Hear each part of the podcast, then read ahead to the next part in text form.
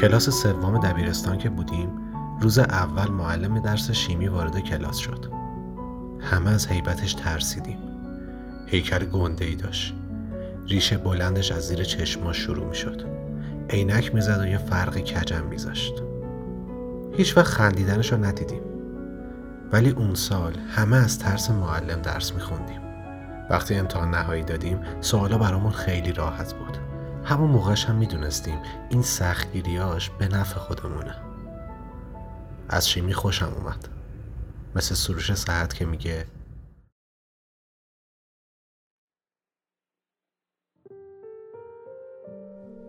چرا شیمی خواندی؟ کلاس دوم دبیرستان داشتم رفوزه می شدم. خورداد سه تا تجدیدی آوردم. جبر، فیزیک و شیمی. از فیزیک چیزای خیلی کمی میفهمیدم. از جبر کمتر و از شیمی هیچه هیچه هیچه هیچ. پدر و مادرم هر دو دبیر آموزش و پرورش بودن. پدرم از دبیرای قدیمی بود و نصف آموزش پرورش اصفهان میشناخت. وقتی فهمید من سه تا تجدید آوردم باورش نشد. به خصوص که همیشه فکر می‌کرد من ظرفیت و توان شاگرد اول شدن رو دارم. اصلا تو ذهنش یه شاگرد اول بالقوه بودم. تا وقتی زنده بود همین فکر رو می‌کرد. همیشه می‌گفت تو اگه بخوای معدلت 20 میشه. و بعدها از اینکه من تا پایان دوره تحصیلی معدل 20 نخواستم متعجب بود. از یه جایی به این مسئله پوزم می‌داد و می‌گفت پسرم اگه بخواد می‌تونه معدل 20 بیاره. خودش نمی‌خواد. از این حرفش جلوی بقیه خجالت میکشیدم و می‌گفتم نه نمی‌تونم. پدرم میخندید و می‌گفت نمی‌خوای. پدرم گفت سه تا دبیری که تجدیدت کردن دوستامن.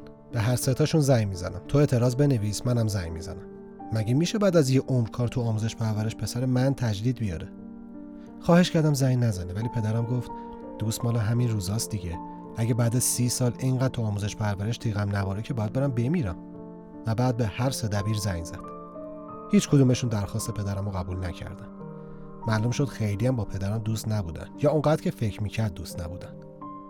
پدرم گفت راست میگن چون نتیجه اعلام شده دیگه نمیشه نتیجه رو عوض کرد. و من هیچ وقت نفهمیدم اونا واقعا این حرف رو زده بودن یا پدرم اینو از قول اونا گفت تا کمی فشار اینکه به سه نفر رو انداخت و هیچ کدوم درخواستش رو قبول نکردن کم کنه. به خصوص که یه بار گفت مردشور همشون رو ببرم. من چقدر به بچه های این اون کمک کردم. اون وقت یه بار بچم کمک می‌خواست هیچ کس نبود.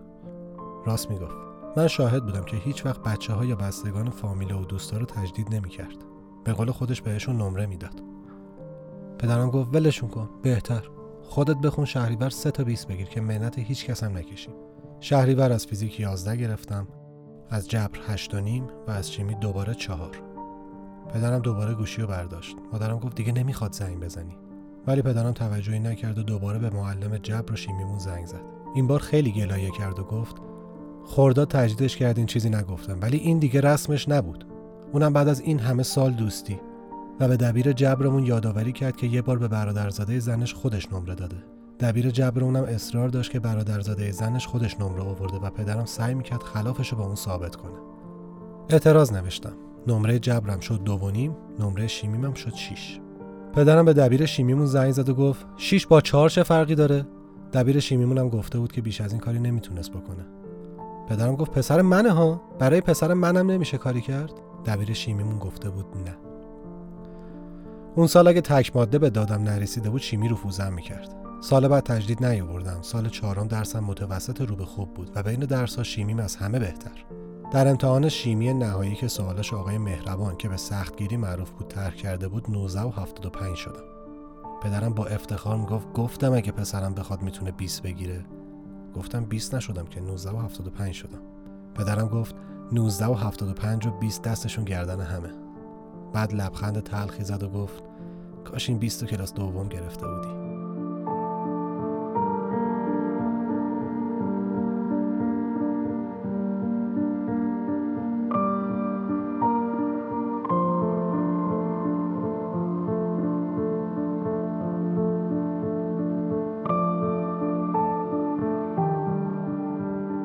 سال اول کنکور قبول نشدم. سال بعد فوق دیپلم رادیولوژی کرمان قبول شدم و رفتم. ولی هم خودم هم مادرم ناراضی بودیم. فقط پدرم راضی بود. انگار به آرزوی قدیمیش رسیده بود.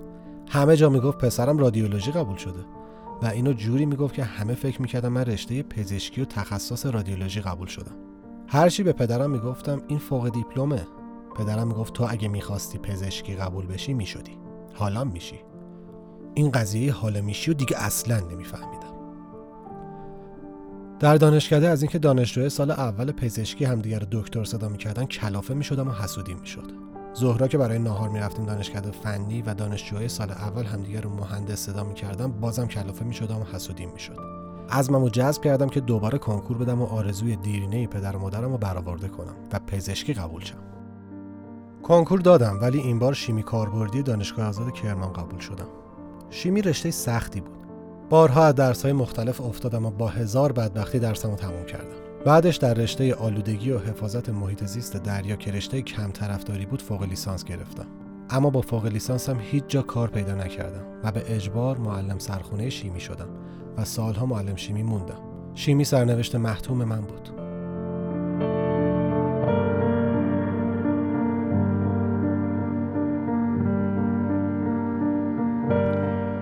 چند سال پیش یه روز می‌خواستم از سر خیابون شادمان برم پایین.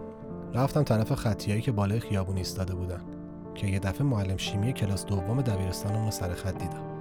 موهاش همه سفید شده بود و صورتش پر از چین و چروک بود. اما دیدنش خوشحالم کرد. اولش فکر کردم مسافره ولی بعد دیدم تاکسی داره. فکر کردم لابد بازنشسته شده و با خانوادهش از اصفهان اومده تهران و چون دخل و خرجش جور نشده مسافر کشی می‌کنه. اومدم سلام کنم که معلمم با راننده یه ماشین دیگه که می‌خواست خارج از خط مسافر بگیره جر و بحثش شد و در چشم به هم زدنی کار به دعوا و کتککاری کشید. چند لحظه بعد راننده ماشین گذری معلم پیرم و زیر مشت لگت گرفته بود. دویدم جلو از زمین بلندش کردم. لب بالایی شکافته شده بود و خون میومد گفتم آقای رئیسی حالتون خوبه؟ پیرمرد گفت من از کجا می‌شناسی؟ شما معلم من بودین. نشناختین؟ چرا شناختم؟ واقعا؟ بله. مگه دبیرستان حکیم سنایی نبودی؟ بله. اون سالی که تجدید شدی من می‌خواستم بهت نمره بدم ولی هر کاری کردم بیشتر از چیش نشد. اشکالی نداره. خیلی خوشحالم می‌بینم بهتون. منم همینطور. کلی خاطره برام زنده شد. میشه امروز نهار با هم بخوریم؟ نه. چرا؟ سر کارم. حالا یه روز که هزار روز نمیشه. ما سر یه سرویس بیشتر یقه کشی داریم. بعد من دو ساعت کارمو تعطیل کنم بیام با تو نهار بخورم. توی چلو کبابی سراغ دبیرهای قدیمی رو گرفتم.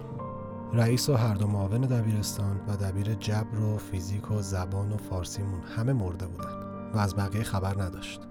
می‌گفت فقط از مرده ها خبر دارم. نگاش کردم خیلی پیر شده بود. گفت خدا پدر تو هم بیامرزه آدم خوبی بود. مگه شما خبر دارین که فوت کرد؟ گفتم که فقط از مرده ها خبر دارم. گفتم مادرم هم فوت شد. نگام کرد ولی چیزی نگفت. چند دقیقه هیچ کدوممون حرفی نزدیم و در سکوت چلو کبابمون رو با دوغ خوردیم. بعد معلم پرسید الان چی کار می‌کنی؟ معلم شیمی هم.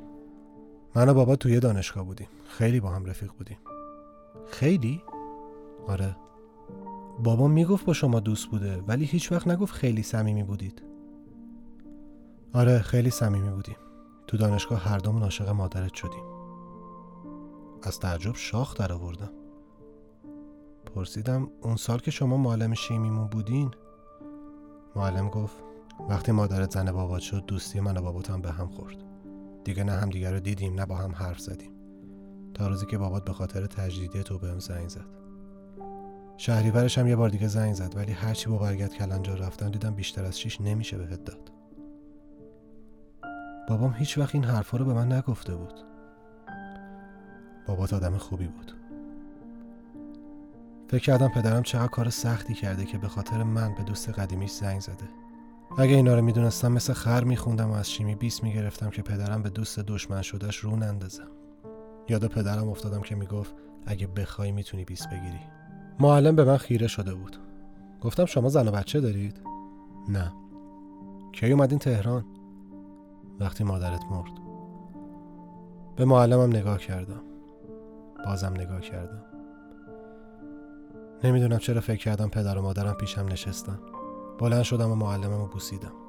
معلمم محکم بغلم کرد. چند وقت پیش پسرم پرسید تو دانشگاه رفتی؟ معلومه. چی خوندی؟ شیمی. چه ربطی به کارت داره؟ ربط مستقیم نداره. غیر مستقیم چه ربطی داره؟ غیر مستقیم همه چی به همه چی ربط داره. یعنی چی؟ یعنی اگه من شیمی نخونده بودم الان یه آدم دیگه بودم که این نبودم. شیمی درس مزخرفیه. اتفاقا عالیه. به چه دردی می‌خوره؟ گفتم مثلا همین که می‌فهمیم همه مواد از اتم درست شدن. بعد توی یه اتم هم الکترون هست که بار منفی داره هم پروتون که بار مثبت داره هم نوترون که خونساه. پسرم گفت همه اینا با هم توی یه اتم کنار همن؟ آره همشون توی یه اتم کنار همن.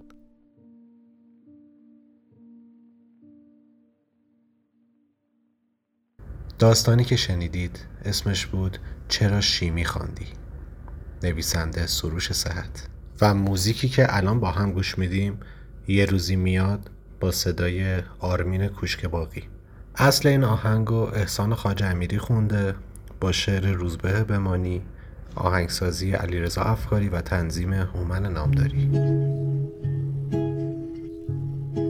یه روزی میاد که دیگه دلت برام نریزه. که یادت نیاد تولدم چند پاییزه.